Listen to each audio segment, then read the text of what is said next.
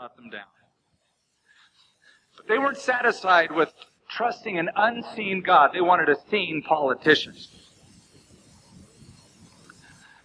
So God allowed it. Samuel the prophet was totally bummed out. Of course, the Bible doesn't say bummed out.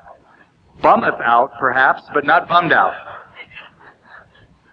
And God said, Sam, they haven't rejected you, they've rejected me from ruling over them.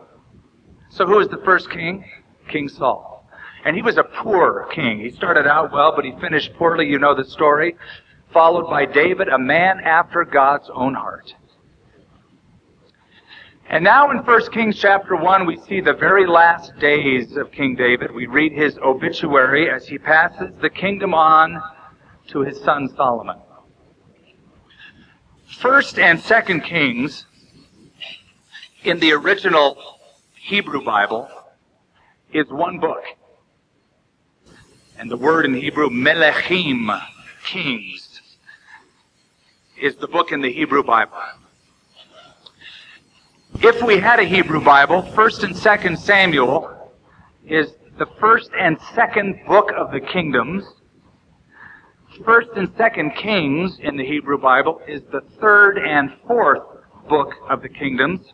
That happened about 250 BC when translators in Alexandria, Egypt took the Hebrew text and translated it into the Greek language, a translation we know as the Septuagint version. 400 years elapsed from 1 Kings chapter 1 to the end of 2 Kings. 1st and 2nd Kings will review a period of 400 years of history from the death of David and the inauguration of Solomon until the captivity of the southern kingdom. Remember that there's going to be two kingdoms we're going to see split as the nation falls. The northern kingdom of Israel comprised of 10 tribes. The southern kingdom of Judah comprised of two tribes. The southern kingdom will go into the Babylonian captivity. The northern kingdom will go into the Assyrian captivity. Now we're going to have a quiz at the end of the book, so you have to remember that. So 400 years of history is the span of 1st and 2nd Kings. Now, the united monarchy, and by the way, the outline of the book is simple. You can divide it into two. The kingdom united, the kingdom divided.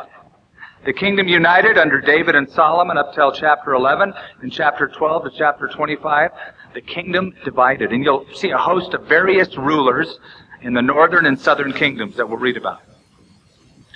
The monarchy, the, the single king ruling all of the tribes, is a 120 year time span. That's all. Saul reigned about 40 years, David 40 years, 33 and 7 in Hebron and Jerusalem, and then Solomon another 40 years. So 120 years of a united monarchy. Then the nation rapidly declines under a guy by the name of Rehoboam. And we'll see why. Now keep in mind, the Bible reveals the strengths and the weaknesses of every one that it gives a biography on. You will see that person in their strength. You will see that person warts and all, you might say. Flaws. It's a true biography. And one of the great themes is that how God can use anyone, even though we are flawed. We'll see that in this book. Who is the author? We don't know exactly. Historically, traditionally, the Jewish Talmud says Jeremiah is the author the prophet Jeremiah. And that's because there are parts of First Kings and parts of Jeremiah where the writing style is very similar.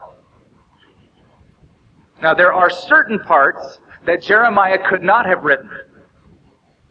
The part when they go down into captivity, Jeremiah couldn't have written that because Jeremiah didn't go to Babylon, he went to Egypt.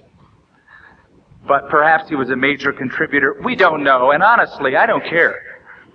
Because the way I see it, the Holy Spirit is the true author, the superintendent.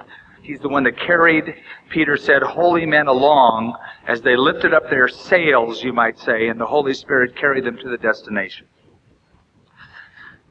Now, we open up in the first chapter when David is old.